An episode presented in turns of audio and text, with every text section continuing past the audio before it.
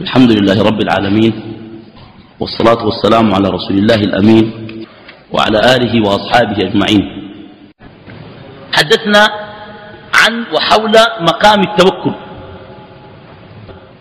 والتوكل من المقامات العظيمة. ومهما حاولنا أن نفسر أو أن نشرح التوكل أكثر ما يمكن أن نصل إليه أن التوكل يتركب من مجموعة أمور كلية ولا, ولا, ولا يمكن أن نقول عن التوكل تعريفا واحدا.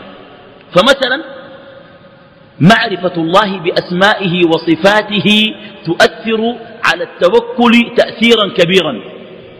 ولا يتصور أن يتوكل على الله من لا يعرفه. بل وسبب ضعف كثير من الناس في توكلهم على الله عدم معرفتهم بالله. بل سبب عبادة كثير من الجاهلين لغير الله وما قدر الله حق قدره. قل أفغير الله تأمروني أعبد أيها الجاهلون؟ ولقد أوحي إليك وإلى الذين من قبلك لئن أشركت ليحبطن عملك ولتكونن من الخاسرين. بل الله فاعبد وكن من الشاكرين وما قدر الله حق قدره. فكلما كان العبد بربه أعرف كلما كان أكثر توكلا وأعظم تعلقا بالله. ولذلك يرى ابن القيم أن مقام التوكل يرتبط بالأسماء والصفات ارتباطا مباشرا وقويا. فللتوكل ارتباط باسمه الوهاب. لو اقتنعت بأن الله هو الوهاب لن تتوكل على سواه. ولا يلتفت قلبك إلى غيره. ولا أكون مبالغا لو أني قلت إن كثير من الموحدين يسقطون في باب التوكل. ومن عرف الله باسمه الرزاق لا يتوكل على غيره. ومن عرف الله باسمه المعز والمذل وبصفات قهره وربوبيته وملكه وتدبيره وتصريفه ومنعه وعطائه وعزه وذله لا يلتفت بقلبه إلى غير ربه أبدا. ولذلك التوكل أول ما يرتبط يرتبط التوكل بمعرفة الله سبحانه. بعد هذا حسن الظن بالله يعين على التوكل. ابن القيم له قاعدة في المدارج. ودائما أقول للناس مدارج السالكين من الناحية النظرية هو من العلوم القوية السهلة السلسة لكن مدارج السالكين علم سلوكي أكثر من أن يكون علما نظريا. وقاعدتي لا يعرف المدارج إلا من درج. مش دي مدارج؟ لا يعرف المدارج إلا من درج. تسمع بالتوكل جميل. زول يتعلق بالله ما يتعلق بسواه. لما تجي في الممارسة لا يعرف لذة ولا يذوق حلاوة التوكل إلا من درج في مقام التوكل. ولذلك ابن القيم يقول فرق بين علم التوكل وبين حال التوكل وهما يشتبهان. علم التوكل تعرف التوكل قواعده وأسسه وما معناه ولكن حال التوكل أن تمارس التوكل حقيقة. شخص أعرفه في منطقة نائية في منطقة من مناطق السودان النائية. يعمل بتاع كارو. عنده كارو شغال بالكارو ده. ما رأيته في يوم من الأيام على رزق متلهفا. وما رأيته مرة إلا وهو متبسم وضاحك. ذاته يحيرك. بالكارو بتاعه ده. مبسوط جدا وما بيتلهف ولا يمكن لا يمكن يصلي في غير الصف الأول. كان جت الدنيا دي كلها بيوقف كاروه ده وبيخش مع الأذان الجامع. ما بيطلع إلا آخر زول. مطمئن جدا. أولاده كتات بعد سنين وجدت أنهم دخلوا كليات الطب والهندسة. مبسوط جدا ولا جاب خبر. واحد تاني بتاع طاحونة. ده ده عجيب ده.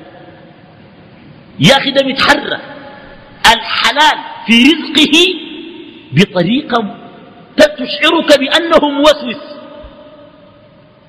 يا أخي الزول ده بيخط لك العيش بتاعك بدققه لك بنفض حقك تماما حتى يدخل الثاني ويجي يستفتيني يقول أشيخنا والله يفضل حبة عيش كده حبة دقيقة كده نودي وين؟ ما بدخلوا بيته كان كسر رقبته. نهائي ما بدخلوا بيته. يا اخواننا التوكل ده ما علم. التوكل ممارسة. ولذلك علماء السلوك والتربية في الإسلام قد انقسموا إلى قسمين. هل التوكل علم؟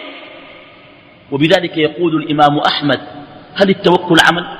وبذلك يقول بقية الأئمة. ولذلك التوكل يقوم على معرفة الله وعلى حسن الظن. وثالثا يقوم التوكل على إثبات الأسباب ومسبباتها. ولا يتصور توكل بغير أسباب وإلا كان هذا من الجحود والتعطيل. بمعنى زول يقول لك أنا أنوم. والله بديني رزق الله بيرزقك.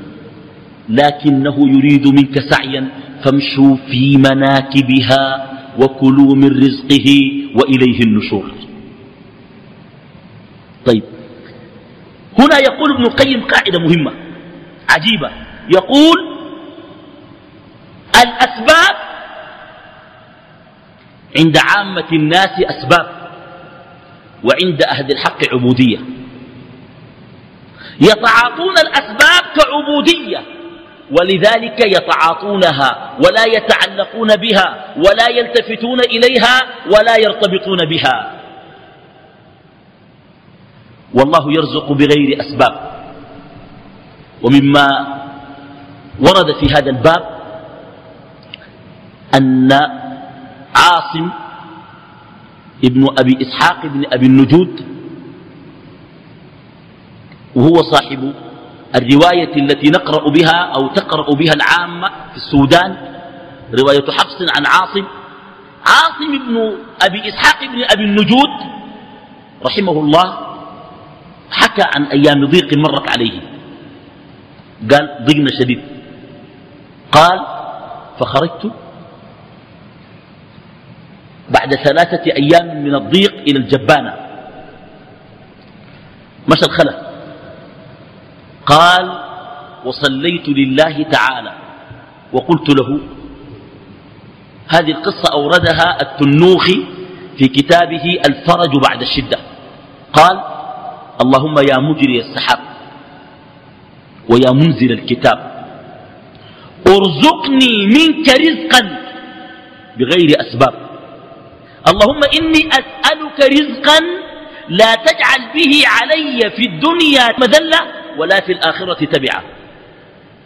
الله ممكن يرزقك لكن بذلة يذلوك بعض الناس يوقفوك في الصف ينهروك. بدوك لكن في النهاية بدوك لكن بعد ذلة. قال لي داير رزق في الدنيا ما أنزل به وفي الآخرة في رزق عنده تبعات. جبته من وين؟ دي تبعة. ما تقول لي جبته من وين؟ قال لي الله تديني رزق وما تقول لي جبته من وين؟ قال وأنا في السجدة الأخيرة من الركعة الثانية سمعت وقعة قرب رأسي.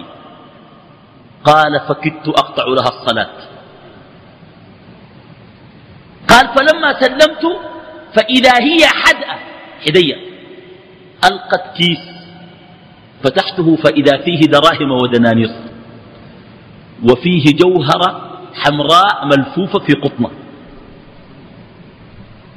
قال بعت الجوهرة بمال كثير واشتريت عقارا.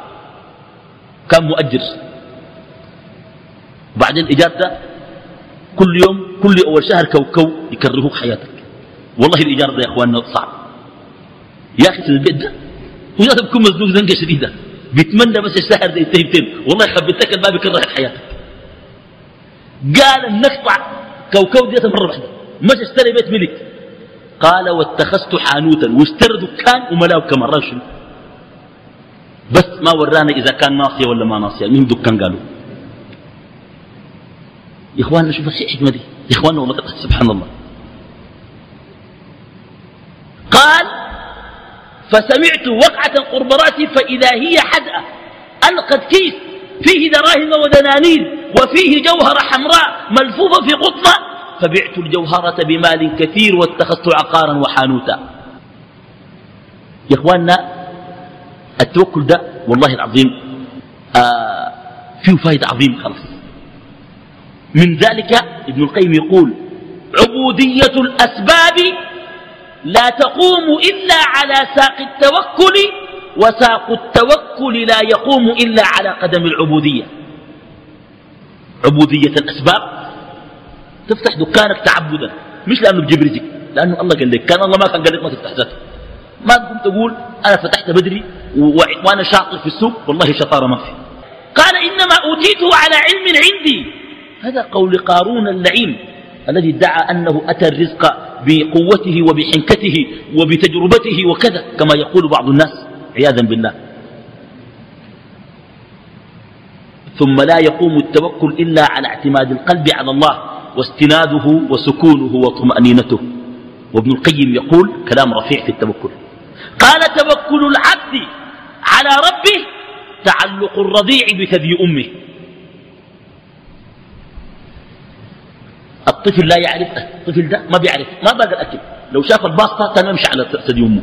ثاني بعد ما يشوف الباسطة دي كويس يضرب العنب ده بيمشي على ثدي أمه ثاني ما هو ما بيعرف في الدنيا دي إلا شنو؟ ثدي أمه.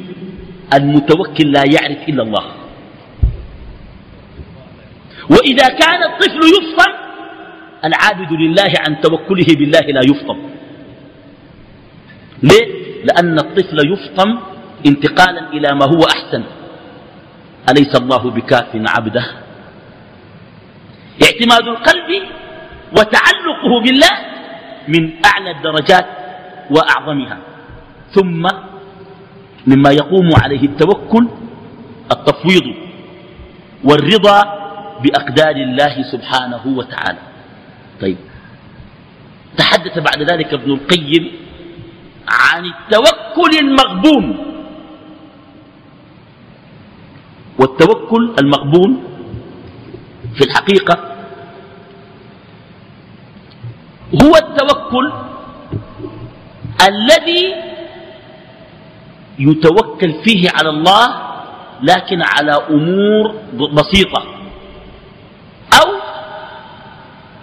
على قضايا آه، أو على قضايا ميسورة. مثلا يقول ابن القيم من الناس من يتوكل على الله في جلب دواء أو دفع جوع.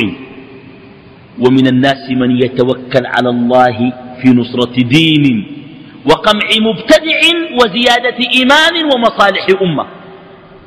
فرق ولا ما فرق؟ كل كلاهما توكل على الله. منهم من توكل على الله في تحصيل معاشه. وهذا طيب لأنه توكل على الله ويؤجر على ذلك. ومنهم من يتوكل على الله في تحصيل رغيف. ومنهم من يتوكل على الله في نصرة الدين وقمع المبتدعين وزيادة الإيمان ومصالح المسلمين. وفرق بين شنو؟ بين التوكلين. طيب يريدك ابن القيم أن تتوكل على الله في معاد الأمور. طيب قال صاحب المنازل التوكل هذا الهروي. كلا والكلا الترك. الأمر إلى مالكه. متى تتوكل على الله؟ إذا عرفت الله ببعض صفاته. الغني يتوكل عليه ولا ما يتوكل عليه؟ القدير يتوكل عليه ولا ما يتوكل عليه؟ الحي ولذلك وصف الله نفسه في مقام التوكل بهذه الصفة قائلا وتوكل على الحي الذي لا يموت ولذلك كلة الأمر إلى مالكه إلى الله عز وجل والتعويل على وكالته الاعتماد عليه. يا أخي بعد ما توكل على الله في كثير ناس يقول أنا متوكل على الله. بعد ذلك لما نجي بالزعزع ما بتلقى في أي توكل ذاته. التعويل الاعتماد الكامل قال صاحب المنازل وهو من أصعب منازل العامة عليهم. ويرى ابن القيم أن هذا من أصعب منازل العامة لأن العامة لم تخرج عن نفوسها وعن مألوفاتها.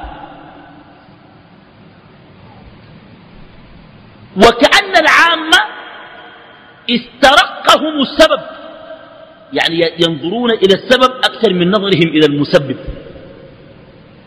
لذلك ابن القيم يرى في بعض تعريفاته للتوكل قائلا آه التوكل أن لا تتخذ الأسباب أرباب. أن لا تجعل من السبب ربا. تعتمد عليه اعتمادا كاملا وتعلقا تاما. إنما, إنما لا بد من تنقية القلب ولا بد من تصفيته. طيب. فنقول هنا التعويل على وكالته. ابن القيم يقول الوكالة وكالتان.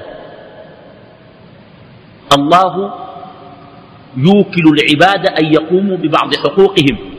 فمثلا أمر العباد أن يرعوا اليتيم. صح؟ يقوموا هم بواجب اليتيم. وكل الله إليهم القيام بشرائع. ولكن شوف الكلام الرفيع ده. وحتى هذه الشرائع التي أوكل الله العباد أن يقوموا بها إنما يقومون بها بعون الله وتوفيقه. في ناس بقصروا ودي, ودي عندهم. لكن في ناس عندهم. الله ما موفق أصلا. والله هذا بالنسبة لهم حرمان.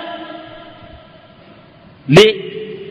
الوكالة ربنا بوكل للعباد قال فيها فإن يكفر بها هؤلاء فقد وكلنا بها قوما ليسوا بها بكافرين. ودي وكالة عجيبة. أوكل الله العباد أن يقوموا ببعض الشرائع ويعينهم عليها ويحفظهم ويصونهم. هذه وكالة.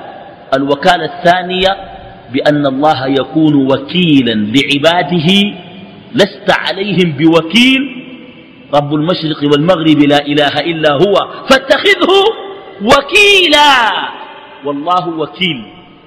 لكن بعض الناس يقولون الله وكيل الغافلين. الله ما وكيل الغافلين بس الله وكيل العالمين. الما وكيل الله نورني في نورني الما وكيل الله نور. أفمن هو قائم على كل نفس بما كسبت؟ حتى الكفار. لو كانت الدنيا تعدل عند الله جناح بعوضة ما سقى كافرا منها جرعة ماء كيف وقد شربوا وتمتعوا؟ سقاهم من؟ وما كان عطاء ربك محظورا. هذا عطاؤنا فمن أو أمسك بغير حساب. ما عندكم ينفد وما عند الله باق. وإن من شيء إلا عندنا خزائنه وما ننزله إلا بقدر معلوم. ولذلك يقول ابن القيم لا يجوز شرعا أن تقول فلان وكيل الله في الأرض لا أنبياء ولا رسل. لست عليهم بمسيطر ولست عليهم بوكيل. أنت ما وكيله وكيل رب العالمين. الرسول ما وكيل الناس ثاني اللي بيبقى وكيل منه. وليه لا يجوز أن تقول فلان وكيل الله في الأرض. وكيل الله كيف؟ بيقدر يقوم بما يقوم به الله؟ قال ابن القيم والدليل على عدم الجواز شوف الدليل. اللهم أنت الصاحب في السفر والخليفة في الأهل. الله عز وجل هو الخليفة. طيب. قال وهو من أصعب منازل العامة عليهم لأن العامة يتعلقون بالأسباب. إخواننا ابن القيم ده رجل عجيب وكتاب المدارج من أبدع ما كتب ابن القيم. يقول ابن القيم رحمه الله تعالى في آه مقام التوكل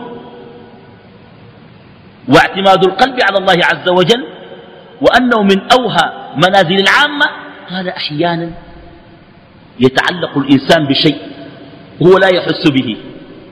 يظن أنه متوكل على الله وهو في حقيقة أمره متوكل على غير الله. وضرب لذلك مثلا أن الإمام أحمد سأل رجلا لا يحمل الزاد في السفر قال له ولم لا تحمل الزاد وكيف تأكل؟ لما لا تحمل الزاد قال متوكل. قال ومن أين تطعم؟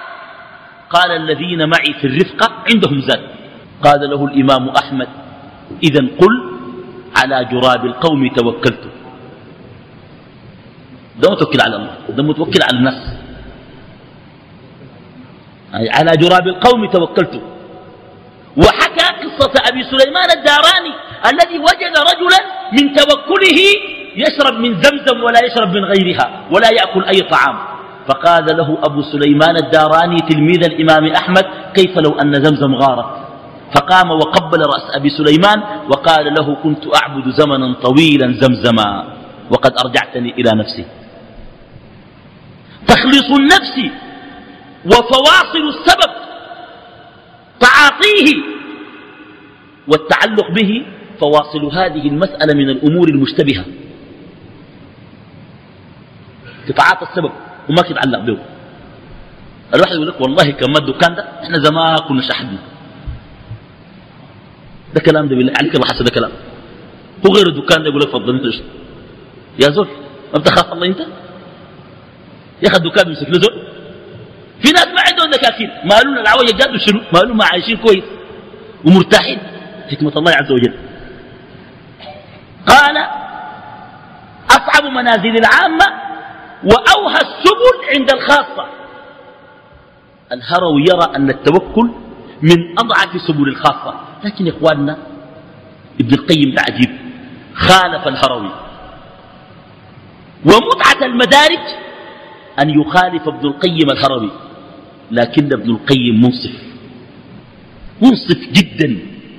يحمل كلام الهروي على أحسن المحامل.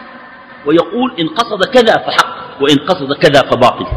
وأحيانا يستبين لابن القيم فساد قول الهروي ويقول الهروي شيخ الإسلام وله في الأمر بالمعروف والنهي عن المنكر ونصرة الدين قدم راسخة غير أن الحق أحب إلينا من شيخ الإسلام. ثم يبدأ في تغطيته وأحيانا يقول لا تنظر إلى قلم الهروي ولكن انظر إلى عمله. فإنه كان له ثبت في محاربة البدع وفي نصرة مذهب أهل السنة والجماعة في الأسماء والصفات. ده ما في محل واحد. ده في محلات متفرقة كثيرة جدا في هذا الكتاب. الثلاثة مجلدات دائما يخالف ابن القيم الهروي. لكن أنا لا أنزعج للخلاف أبدا لا يزعجني الخلاف. ما بأثر معي الخلاف. لأنني أعلم أنه من الصعب أن يؤطر الناس في إطار واحد. لكن الذي يزعجني غياب أدب الخلاف. والخلاف بغير أخلاق. ده ما بينفع معنا تكل في أحمد وتكل في مالك وجابوا سيئاتهم وحسناتهم وأخطاءهم وردوا عليهم وحافظوا لهم مقامهم. أنا لا أنزعج للخلاف ممكن يختلفوا لكن أنزعج لغياب أداة الحوار بين الإسلاميين. وهذا يدل على أنهم لم يصلوا إلى نتيجة أبدا. إذا كانت طريقتهم ما بيصلوا نتيجة نهائية. وسيظلون على خلافهم. ولن يحصل تواصل لمعرفة ما هي الأسس التي انطوى عليها الرأي. يا أخي تقول أنت كم قلت لي بالراحة. وما ضروري في نفس المقام. ممكن تأخذ منه تلفون تقول الشيخ لو سمحت تلفونك بعد ذلك تتواصل معه. ابن القيم يخالف الهروي ولا يزال الناس يخالف بعضهم بعضا. لكن بعض الناس يخالفك في مسائل فيضيع كل الحق الذي عندك. كما حكى ذلك الشوكاني عن شيخي صالح النهمي. وصالح النهمي نهم قبيلة أو منطقة في اليمن كان صالح منها. كتب الشوكاني رسالة قيمة سماها بداية الطلب ونهاية الإرب ذكر أن بعض طلاب صالح النهمي قد خالفوه فتركوا أخذ العلم عنه لأنهم خالفوه في مسألة من المسائل. قال الشوكاني ولا أجد لهذا مثلا إلا أن أقول أنه أشبه بلعب الصبيان وليس بطلاب العلم. ده شغل الشفع تعرف شغل الشفع زمان. يا أخي ده يا أخي فلنفرق. حكى الذهبي في سير أعلام النبلاء عن الاعتساف التعسف في التعامل مع المخالف. حكى ذلك عن القاضي أبو بكر بن العربي. يا أخي والله. الذهبي ده تقرأ سير أعلام النبلاء تستغرب. عشان كده أرى أن من كان فائرا وسائرا على خصومه وقرأ سير أعلام النبلاء تسكن نفسه ويطمئن قلبه. بتأدب شديد. فأبو بكر القاضي ابن العربي الذهبي حكى قصة عجيبة. قال ذهب إلى الأندلس. وناقش بعض الطلاب في مسائل. فذكر حديثا. فقالوا أين الحديث؟ فقال في البخاري. قالوا الحديث وين؟ في البخاري. ذهبوا وسافر بعد ذلك.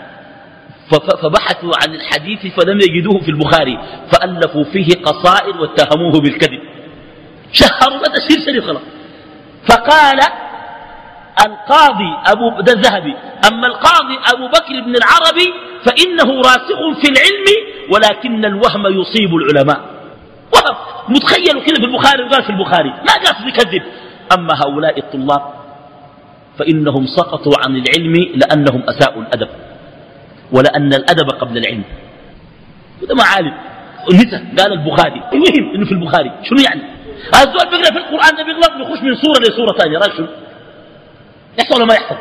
كان بقى السديس ولا كان بقى علي عبد الرحمن الحذيفي؟ ولا ما بيحصل؟ لا بد. ثم الذهبي تكلم عن القاضي أبو بكر بن العربي لما طعن في ابن حزم. القاضي أبو بكر العربي نفسه زعل غضب من ابن حزم لأنه مالكي وابن حزم بيقوم على المالكية دين بيطلقوا السلخ شديد. يقول لك الناس ما عندهم فقه ودي الناس كده بيتنبذوا قام طعن فيه. قال أبو بكر بن العربي دخلت الأندلس وفيها فتنة الباطن. يعني الباطنية كانوا في الأندلس الشيعة.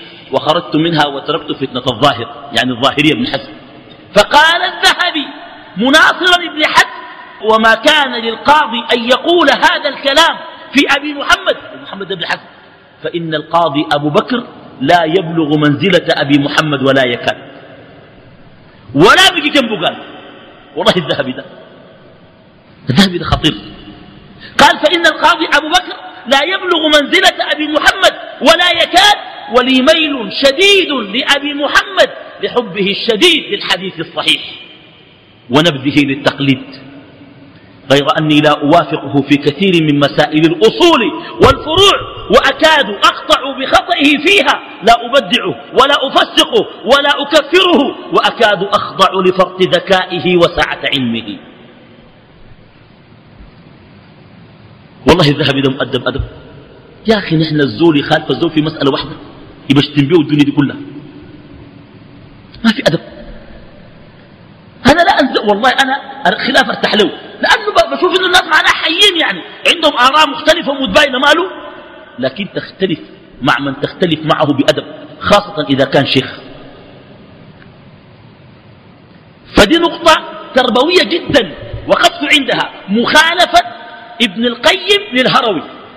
دي مليانة في المدارس كثير لكن بخالفوا كيف؟ وبخالفوا قدر كيف؟ ده المهم. قال ابن القيم الهروي يقول التوكل أوحى السبل عند الخاصة. يقول التوكل من عبادات الأنبياء فكيف يكون من أوهى السبل عند الخاصة؟ كلام ابن القيم للهروي كلام حق وبعبارات واضحة ومؤدبة. قال له أمر الله نبيه بالتوكل فقال فتوكل على الله إنك على الحق المبين. كيف يكون من أوهى السبل؟ يرى ابن القيم أن التوكل من أعلى وأفضل المقامات. قال لكن شوف الأدب. قال فإن قصد الهروي أن التوكل على الرغيف والمعاش الخاصة وأهل المقامات العالية لا يتوكلون على الله في هذا قال يمكن أن يكون مقبولا ولكن إن قصد أنهم لا يتوكلون على الله حتى في إقامة الدين جاب الآية بتاع سورة إبراهيم. قالت الأنبياء وما لنا ألا نتوكل على الله وقد هدانا سبلنا. التوكل على الله في الهداية التوكل على الله في إقامة الدين التوكل على الله في مصالح الأمة وتسيير أمور الناس والشورى. تحتاج إلى توكل وشاورهم في الأمر فإذا عزمت فتوكل على الله. هذا توكل في قضايا كبرى. كيف يكون من أوها سبل شنو؟ الخاصة كما قال من؟ كما قال الهروي. طيب الهروي يقول شنو؟ قال أوها السبل عند الخاصة لأن الحق تعالى. يعني المولى سبحانه قد وكل الأمور كلها إلى نفسه. وآية العالم من ملك شيء منها. ابن القيم قال هذا الكلام حق لكن لا يمنع أن نتوكل على الله. بل يدل على أن نتوكل على الله. الهروي يرى أن الخاصة إذا توكلوا توكلوا في شيء أصلا هو عند الله. ابن القيم يقول شوف الرد بتاع ابن القيم. قال جواب ذلك أن الله الذي ملك كل شيء أسند إلى عباده كسبا وفعلا واختيارا وأمرا ونهيا وتعبدهم بهذا. تعبدك بأن تقتات لعيالك. قال ما تقول أنا عندي عيال وتشتغل. ابن القيم قال لا تقول عندي عيال وتشتغل وتجيب لهم الأكل ولا يديك أجر. ليه؟ لأن ربنا جعلك جعل هذا من العبادات وأوكل هذا الأمر إليك لتقوم به. كفى بالمرء إثما أن يضيع. من شنو؟ من يعول. ولذلك كلام ابن القيم كلام عجيب. وبدأ ابن القيم يأتي بآيات فيها أن التوكل ينفع. ومن يتق الله يجعل له مخرجا ومن يتوكل على الله فهو حسبه. طيب. آه قال هو على ثلاث درجات. قال كلها تسير مسير العامة. وهذا مبني على أن الهروي يعتبر منزلة التوكل من منازل شنو؟ العامة. وده إشكال يا إخواننا. مثلا الخوف. الهروي يرى أن الخوف من منازل العامة وابن القيم يرى أنه من منازل الخاصة لأن الأنبياء يخافون الله. بل الملائكة يخافون ربهم من فوقهم. يسبح الرعد بحمده والملائكة من خيفته وهكذا. عرفت؟ دائما يختلف معه. وكلام ابن القيم هو الكلام الصحيح. طيب. الدرجة الأولى التوكل مع الطلب. يتوكل ويطلب الأسباب. ده معنى كلام من؟ كلام هربي ومعاطاة السبب. يعني قال يتعاطى ليه؟ قال على نية شغل النفس بالسبب مخافة ونفع الخلق وترك الدعوة. ده كلام عجيب جدا. الهروي يرى اسمع كان بالراحة بالراحة. انت طبعا كلام الهروي تشوفه من الأول كذي ما بتفهمه بتقول كان ماله؟ زي غريب غريب. التوكل مع الطلب. الطلب معناه شنو؟ معاطة الأسباب. لماذا يتعاطى السبب المتوكل؟ قال ليشغل نفسه بالسبب مخافة أنه إذا لم يتعاطى السبب أن ينشغل بغير السبب فسادا. كقولك إن الشباب والفراغ والجدة مفسدة للمرء أي شنو؟ أي مفسدة. فكأنما هو يريد يتعاطى شوف ده فهم في التوكل عجيب يتعاطى الأسباب. يفتح الدكان يقرأ وينال الشهادات يطلب الوظيفة ويشتغل. كويس؟ ده كله ليه؟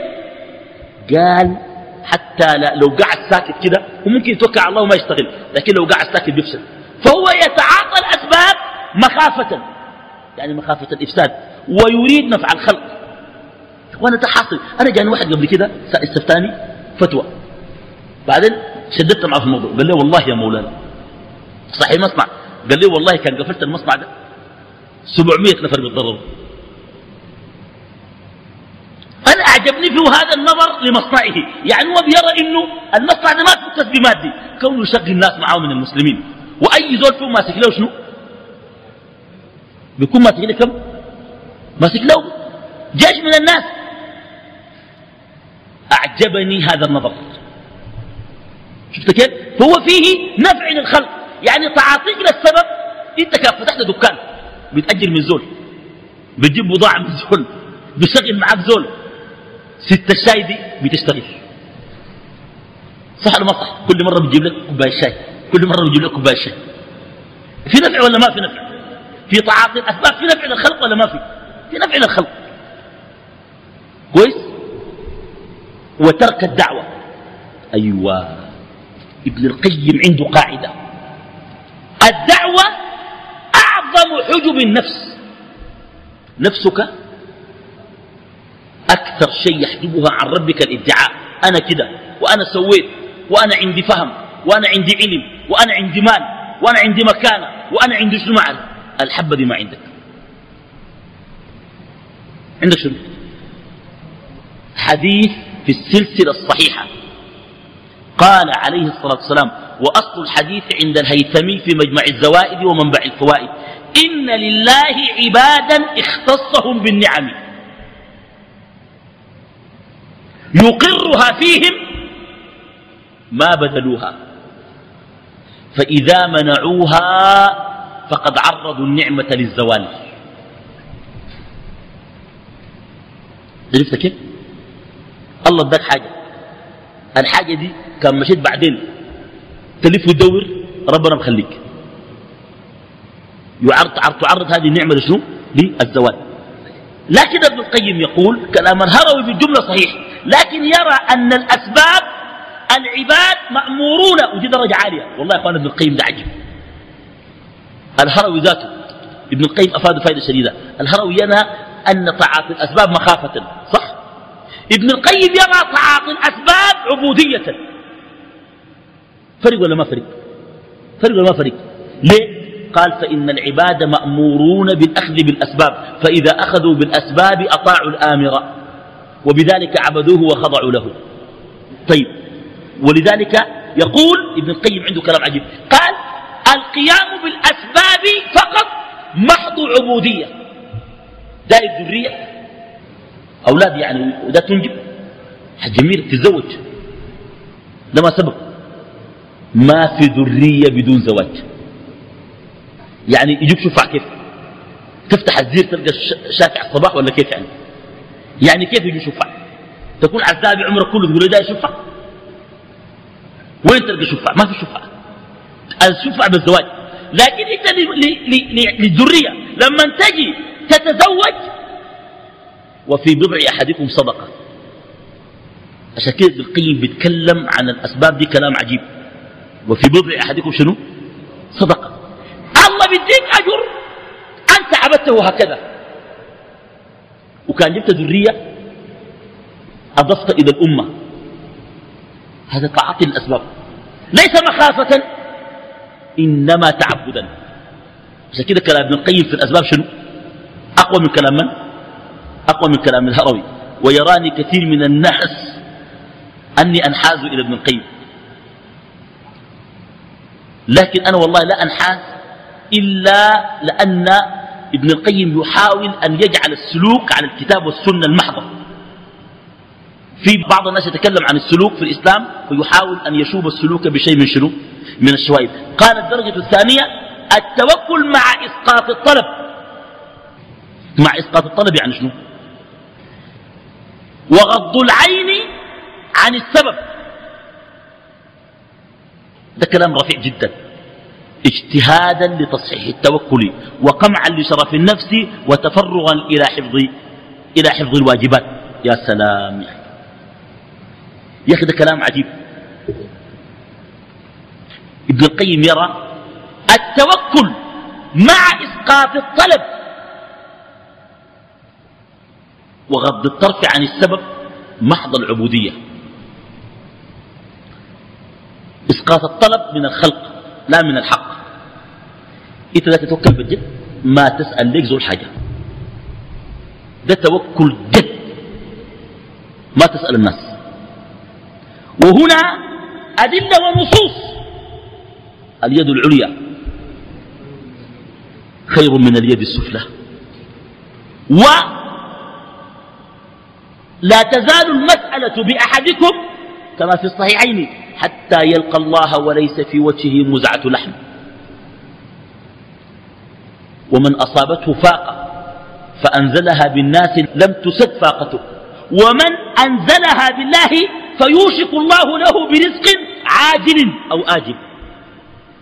سؤال الله نهائي مقدورك كم مدك حتى بعدين بدك لها أجر يوم القيامة؟ لكن البشر كان سألته يا أداك وكان سألته تاني بالضايق ويا شال حالك وكم مدك؟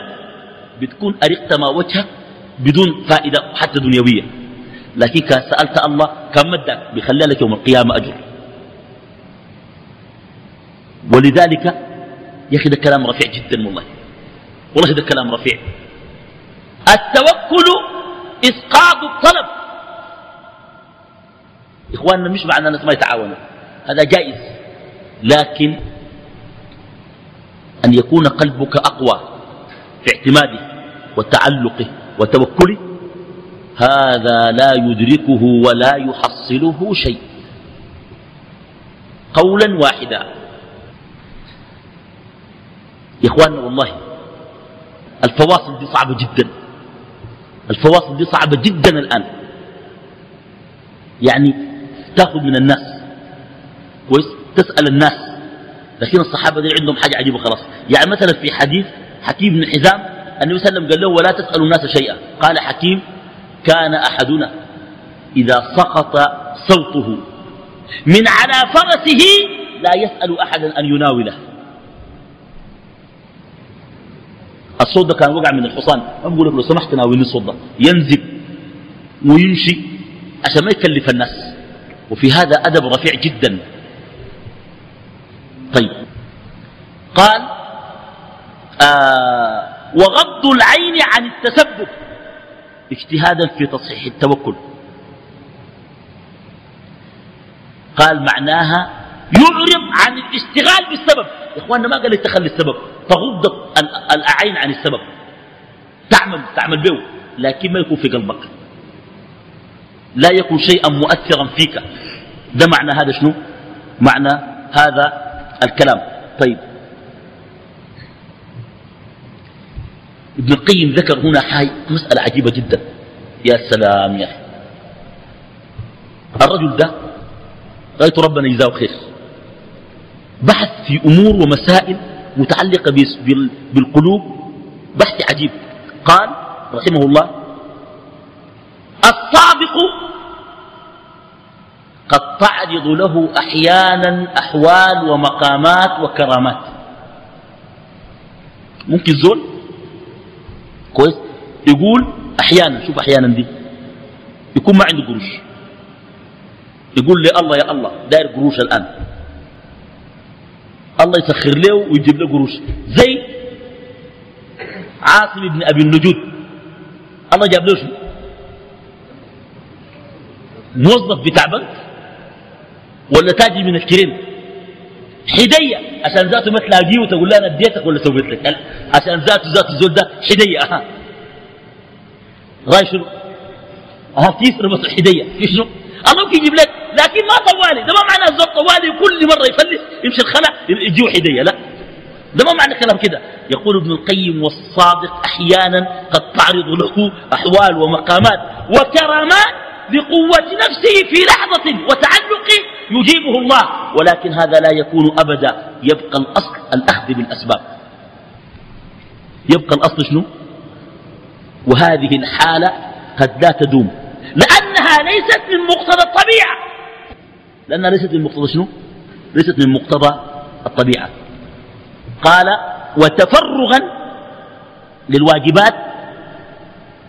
الإنسان إذا ما اشتغل بالأسباب وبقت جزء من تفكيره بيعمل واجبات كثيرة. في كثير من الناس يا إخواني كده أنا أسأل سؤال. كم مرة في اليوم تطالع كتاب الله؟ كم مرة؟ كنت أقرأ في سير أعلام النبلاء الذهبي يقول وبعض الصالحين كان إذا أراد أن يقرأ القرآن وينظر إلى المصحف ويقرأ القرآن يقول دعوني أنظر إلى الله. لأنه يتعامل مع كلام الله مباشرة. كم مرة تقرأ القرآن؟ بتمسك المصحف ده كم مرة؟ بعض الناس ربما من رمضان إلى رمضان. وبعض الناس تمر عليه الشهور الطويلة. ما السبب؟ كثرة مشغولياته. مشغوليات ماذا؟ معايش. والمعايش هو ما في المعايش في أسباب المعايش. كثرة تعلقه والتفاته للأسباب أنت ما تتعلق بالأسباب. ومن عدم التعلق بالأسباب وقت الصلاة قفل رجال لا تلهيهم تجارة ولا بيع عن ذكر الله. في السودان ما قاعد يقفلوا إلا من رحم الله. السوق شغال وأي حاجة شغالة والأذان يأذن. كويس؟ حاولوا يعملوها مرة مرة ما قدروا. بتخيل إنه في العشر دقائق دي بغنى. مع إنه زول واحد غنى ما في أهوري شنو؟ طيب شنو؟ يقول ترى في محله ده. صح ولا ما صح؟ وبل احتمال ما يجوه الزباين كتار إلا شنو؟ من الصباح ما بجوزون بس وقت الأذان ده يأذن. يجوك عشرة عشرة. يقول معقول أقفل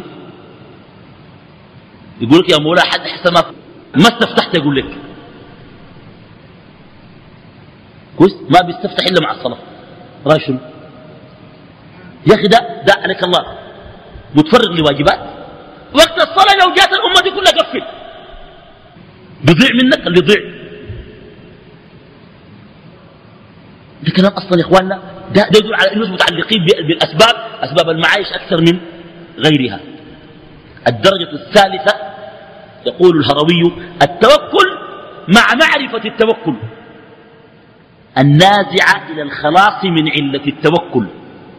وهي أن يعلم أن ملكة الحق تعالى للأشياء ملكة عزة لا يشاركه فيها مشارك فيكل شركته إليه فإن من ضرورة العبودية أن يعلم العبد أن الحق سبحانه هو مالك الأشياء كلها. طيب ما معنى هذا التوكل؟ التوكل مع استشعار معاني التوكل. معرفة التوكل تتوكل وأنت عارف نفسك بتعمل شنو؟ عرفت؟ تتوكل توكل شنو؟ معرفة. علة التوكل أن تنسب التوكل إلى نفسك. تكلم تقول أنا متوكل. علة التوكل نسبة التوكل إلى شنو؟ إلى النفس. ونسبة التوكل إلى النفس ضعف. إنما أعانك الله على أن تتوكل عليه سبحانه. وهذا مقام رفيع جدا. لكن ابن القيم يخطئ الهروي هنا أيضا. يقول كأن كلام الهروي يفهم منه علة التوكل أن لا تتعاطى الأسباب. نرجع تاني وأن تقول طالما الأمر كله بيد الله هو بدي. سألناه ولا ما سألناه؟ ما نسأله. هو بدينا. لكن ابن القيم يرى أن السؤال بأمر الله وأن السؤال سبب وأنه لا بد من تعاطي السبب. ولكن تعاطي السبب تعاطي شنو؟ تعاطي عبودية.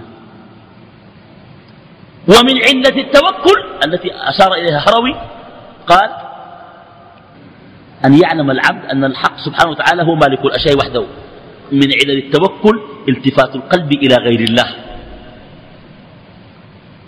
التفات القلب إلى غير الله. علة. التفات القلب إلى غير الله شنو؟ علة. إخواننا والله سبحان الله. يعني ربنا ما بكرم مثلا أديك حديث البخاري. الحديث ده حديث عجيب خلاص. امرأة تسكن البادية في عهد الرسول عليه الصلاة والسلام. الحديث البخاري روته عائشة أم المؤمنين.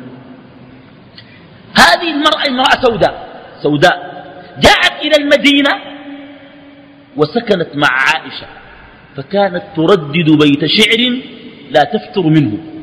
ويوم الوشاح من تعاجيب ربنا ألا إنه من ملة الكفر أنجاني. ويوم الوشاح من تعاجيب ربنا. ألا إنه من ملة الكفر أنجاني قامت عائشة قالت لها تعال ما معنى هذا الكلام؟ قالت كنا في البادية عندنا عرس وأتي بوشاح مذهب وحرير للعروس. فظنته حدأة الحدية بتاعتنا الكبير دي. ما ياها لكن دي واحدة ثانية ظنته لحما فأخذته وطارت به. فاتهموني به. فشنو؟ فاتهموني به. قالت حديث البخاري ورسول الله عليه الصلاة والسلام شاهد على هذه القصة. فوثقوني ووضعوني في الحرب. ومنعوني الطعام والشراب وجلدوني. وأنا كنت في بداية إسلامي. فقلت يا الله لقد تبعت نبيك ولم أره الوقت ذاك ما مشت المدينة ولا شافت الرسول. وإن لو أن دينه حق لتنجينني ولتبينن براءتي. قالت وبينما الحال كذلك فإذا جاءت الحدية وأسقطته في الحي. قال فحلوا وثاقي فهاجرت إليكم. وجاءت المدينة. وقالت يوم الوشاح من تعاجيب ربنا به من ملة الكفر أنجاني. كان سببا في هجرتها. حديث البخاري. رأيك شنو؟ ولذلك التفات القلب إلى غير الله فيه آه إشكال. انتهى بذلك أو انتهت بذلك منزلة التوكل والمنزلة القادمة من منازل إياك نعبد وإياك نستعين منزلة التفويض. وهي أعلى درجة من آه، التوكل. بارك الله فيكم وجزاكم الله خير. والسلام عليكم ورحمة الله وبركاته.